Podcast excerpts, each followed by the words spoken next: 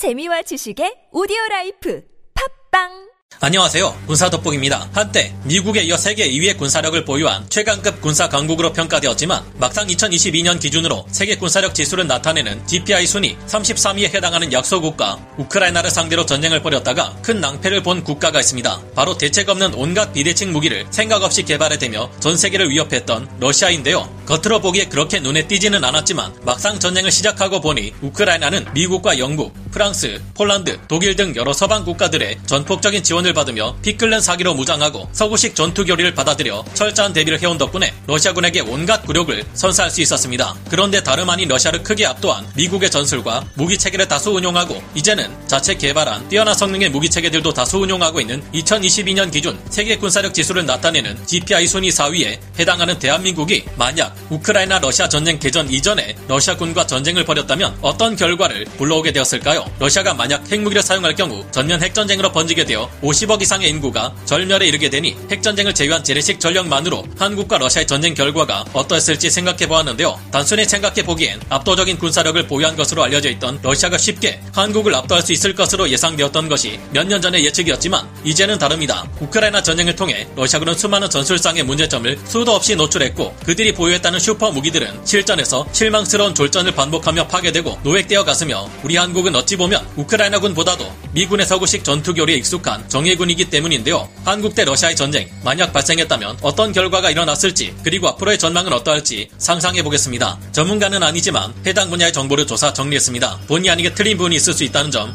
양해해 주시면 감사하겠습니다. 아무래도 러시아의 전력은 미국과 상호 확정 파괴가 가능할 정도의 핵 전력을 가지고 있는 데다 극초음속 미사일, 소57 스텔스 전투기, S400 방공 시스템, T14 아르마타 전차 등 온갖 화려한 최첨단 무기들을 개발한 국가이다 보니 굉장할 것으로 짐작되었지만 2022년에서 2023년 사이 있었던 우크라이나 러시아 전쟁에서 이것들이 얼마나 심한 거품인지가 낱낱이 드러났습니다. 그러나 엄연히 러시아는 세계에서 가장 넓은 영토를 보유하고 있는 데다 1억 4천만 이상의 인구를 가진 강력한 국가인데다 군사 무기 시장에서도 큰 영향력을 발휘하는 존재인 것은 분명합니다. 아무리 과거 위상에 비해 약해졌다고는 하나 한국이 러시아 본토로 진격해 엄청나게 광대한 영토를 점령하고 유지하는 것은 무리인지라 러시아 대 한국 전쟁의 향방은 만약 벌어진다고 가정하면 러시아가 침공 하고 한국이 방어전을 수행하는 흐름으로 진행될 텐데요. 먼저 전쟁의 향방에 대해 생각해 보기 전에 반드시 고려해야 할 부분은 러시아의 경우 모든 전력을 한국군을 상대로 투사하는 것이 현실적으로 어렵다는 점입니다. 한국의 육군력이 워낙 엄청나게 강력한 탓에 러시아 육군은 대한민국 육군에 비교해 그다지 큰 전력 우위를 점할 수 없는데 한국을 침공하려면 북한을 거쳐야 한다는 문제가 있습니다. 그렇다고 해군력과 공군력을 동해로 투입시켜 한국의 중요 도서 지역을 타격하려 해도 한국 해군과 공군이 이를 가만히 두고 보지 않을 것이 분명하며 일본의 해상 자위대 전력과 미국의 제7함대 전력이 개입하게 될 경우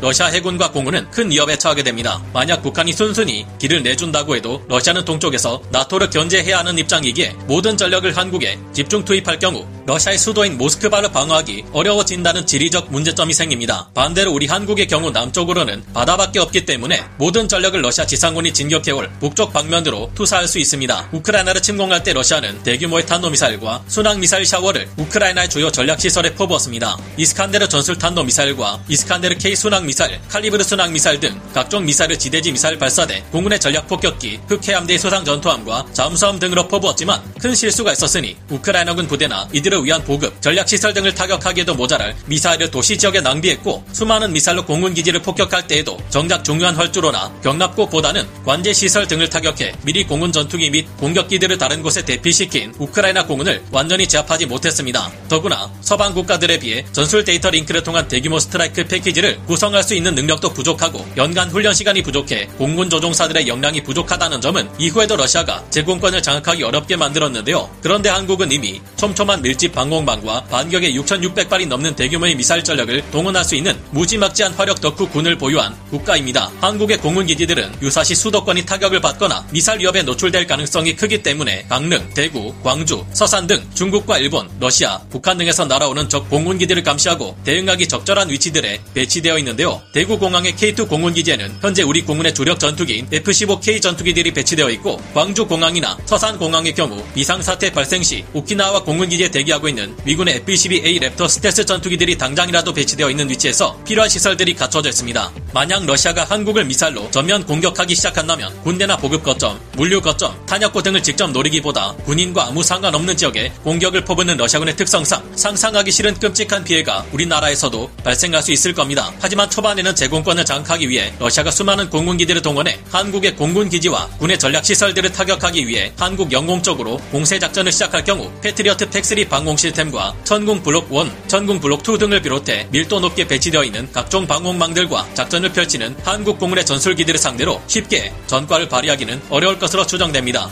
러시아 공군은 항공기의 총 합한 수가 무려 3,802기에 달하지만 그중 수-57 5세대 전투기는 단 3기, 4.5세대 전투기는 430여 기, 4세대 전투기는 300여 기, 3세대 전투기가 120여 기에 조기경보 관제기 9기, 전자전기 3기, 공중급유기 15기, 폭격기 138기를 보유하고 있으며 해군 항공대 전술기들이 약 270기 정도 있었습니다. 그리고 나머지는 여러 종류의 헬리콥터들인데요. 여기에 비해 한국공군은 명실상부한 F-35A 5세대 스텔스 전투기 40기, 4.5세대 전투기 182기, 4세대 전투기 96기, 3세대 전투기 100여 기, 조기경보 통제기 4기, 전자전기 8기, 공중급유기 4기 등 총합 740여 기의 공군기들을 보유하고 있는데요. 추가로 780여 기의 헬리콥터 또한 보유해 총 1520여 기의 항공기들을 보유하고 있습니다. 러시아 공군의 전술기들 숫자가 소폭 우위에 있으며 각종 지원 전력들과 폭격기 전력 또한 더 많기 때문에 얼핏 보면 러시아 공군이 한국 공군에 비해 훨씬 유리해 보일 수 있지만 실상은 그렇게 판단하기 어려울 듯합니다.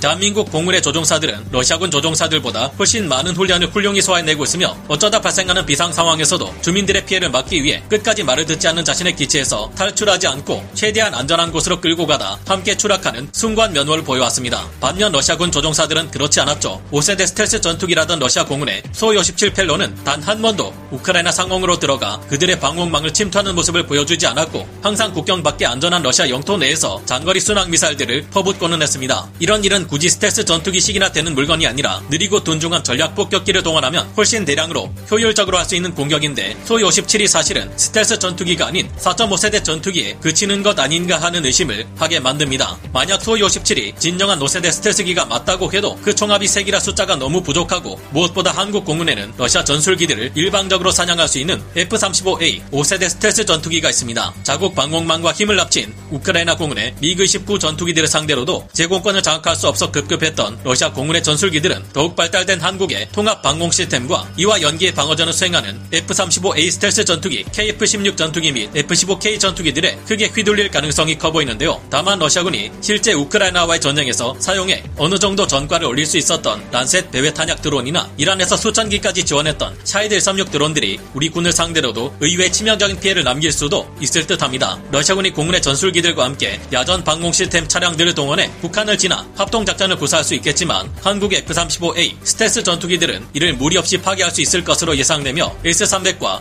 S-400 모두 지난 우크라이나 러시아 전쟁에서 제대로 된 미사일 요격 능력을 보여준 적이 많지 않았다는 점, 중동에서 판치르와 S-300이 이스라엘 공군의 폭격을 통해 파괴된 적이 있다는 것을 생각해 볼 때 우리 군의 KF-16 전투기에도 고전할 수 있을 듯한데요. 이 같은 상황에서 러시아 공군은 한국 영공에서 제공권을 장악하기 어려울 것으로 보이며 유사시 주한미군의 전술기들이 개입할 수 있다는 점이 러시아 공군에게 큰 부담으로 작용 할 듯합니다. 그렇다면 가장 중요한 전력이 될 지상군 전력에서는 어떨까요? 수많은 핵잠수함과 미 해군의 항공모함 전단을 혼자 화력으로 커버하겠다는 무지막지한 수상 전투함으로 가득한 러시아 해군 그리고 한국 해군이 맞붙을 경우는 어떠할까요? 이에 대한 생각은 다음 시간에 이어서 말씀드리기로 하고 구사 돋보기 여기서 마치겠습니다. 감사합니다. 영상을 재밌게 보셨다면 구독, 좋아요, 알림 설정 부탁드리겠습니다.